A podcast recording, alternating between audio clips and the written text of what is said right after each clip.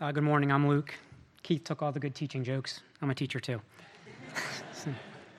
High school as well. Um, Jesus just finished telling his disciples in the crowd to love their enemies. It's got to get easier from here, right? Can't be any harder than that. Uh, when we first started talking about this opportunity for the elders to come up and share and the, share the Sermon on the Mount, I, we read through it, and it was pretty evident um, the section that, that God was working on in my life. It's judging others. It's one He's been shining a light on and one He's been convicting me of. I need to start off with today with just a time of confession and asking for forgiveness from many of you in the crowd. One specific way I've judged some of you in the past is uh, the choices I see people make for their families around Sundays. I have judged what some families truly value when they have their children involved with activities that leave them unable to be involved in church activities. I've asked myself, what do these families truly value? What do they put first? And what are they showing their children is truly important of the life of their family. As we're going to see in the reading today, God has a sense of humor, and the irony is not lost on me as I look to where my family would be sitting and my wife and daughter at a volleyball tournament. The things that I judge, God shows me it happens in my life too.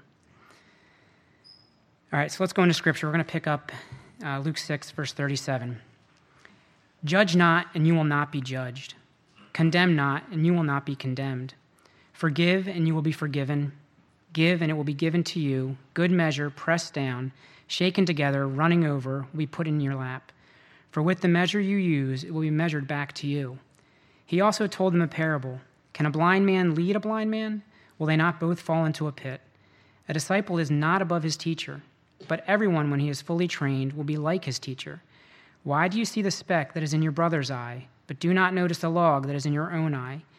How can you say to your brother, Brother, let me take out the speck that is in your eye, when you yourself do not see the log that is in your own eye? You hypocrite. First take the log out of your own eye, and then you will see clearly to take out the speck that is in your brother's eye. And I'm going to have to stay on my script today, or I'm going to run over. It's the last two verses that I mainly want to focus on today, uh, more commonly referred to as the speck and the log. Jesus uses a bit of hyperbole or humor here to get the point across to the crowd. I mean, how absurd of a question is this that he's asking? How can you notice a speck or a particle or a piece of dust in your brother's eye when you yourself have a log? And when they're talking about a log, they're not talking about a two by four, they're talking about a log that supports the center of a house. Is it possible for someone truly not to notice that log? Another way to ask this question is why is it easier to notice the speck that or faults in another person versus your own. And in my, my own life, I can say it's easier for me to focus on someone else's life because if my attention's on them, it's not on my own life. I can look at the sin in their life and try to correct that without having to look at the sin in my own life. It's also easier to point out these faults because we don't have the emotional attachments. We don't know the background story. We don't know the baggage. We don't know the reasons that have helped guide others' choices to make those decisions. Whereas in my own life, I know I'm emotionally involved. I know the baggage, I the background knowledge that led to those decisions, and I'm emotionally involved. It makes it easier for me to justify and rationalize my own choices. In many of the circumstances and many of the times um, when I find myself being judgmental, I can look back and clearly see that during those times I was relying on my own knowledge or my own mind and my own emotions or hearts in judging that situation. When I look back in Scripture and I look about what Scripture says about relying on our own hearts and our own minds, Proverbs tell us, tells us, Proverbs 26, whoever trusts in his own mind is a fool. But he who walks in wisdom will be delivered. Jeremiah 17 talks a little bit about the heart. The heart is deceitful above all things and desperately sick. Who can understand it? Scripture clearly shows us that relying on our own minds and hearts will not leave us on solid ground. And in my case, has led to times of being judgmental. We'll see shortly how God desires for us to become more like Him and better handle these situations. Now, how does Jesus refer to these people who are being judgmental? Jesus labels those who are more concerned about the speck in their brother's eyes and not the log in their own eyes as hypocrites. Hypocrites is one of those words that's thrown around in our society pretty regularly. It's leveled at the church quite a, quite a bit. So, what is a hypocrite? It's simply someone who practices hypocrisy. This means we need to kind of unpack what hypocrisy is. Hypocrisy is the practice of claiming to have moral standards or beliefs to which one's own behavior does not conform. Jesus is saying we judge people by standards that we struggle to live up to. As much as we tried to hide the hypocrisy in our lives, it's usually pretty evident to those around us. It's hard to hide a big beam in your eye, but others notice it immediately. Unfortunately or fortunately, the church, just like the world, is filled with hypocrites. Luckily for us, the verses don't end there. If we continue on in the verse, Jesus doesn't say that we shouldn't try to help our brothers with a speck in, their eye. He says we must first remove the log or the sin that is present in our own lives. And only then will we see clearly to be able to remove the speck in our brother's eyes.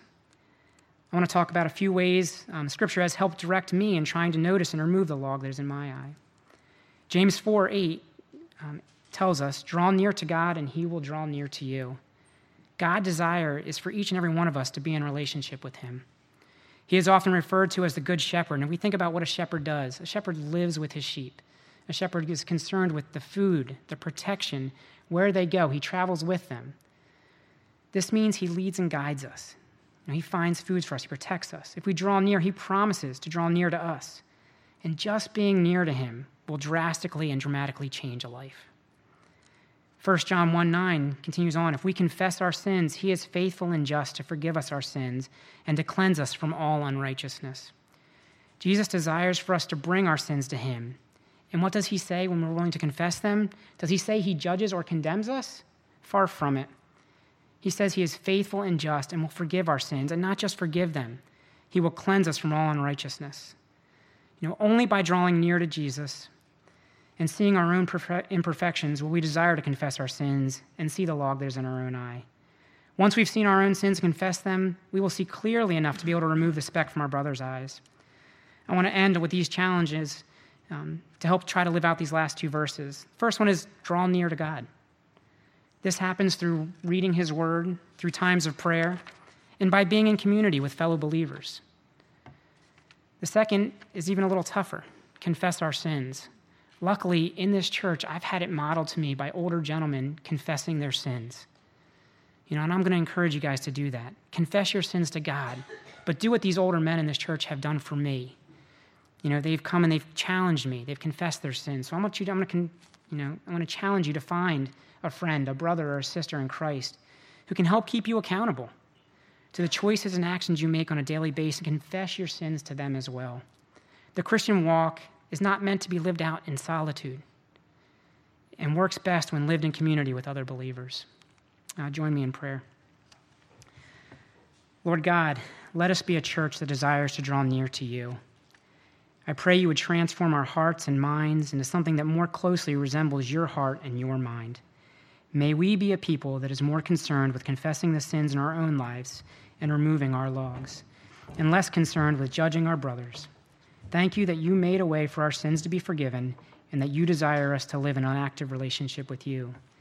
May the rest of our worship today be glorifying to you.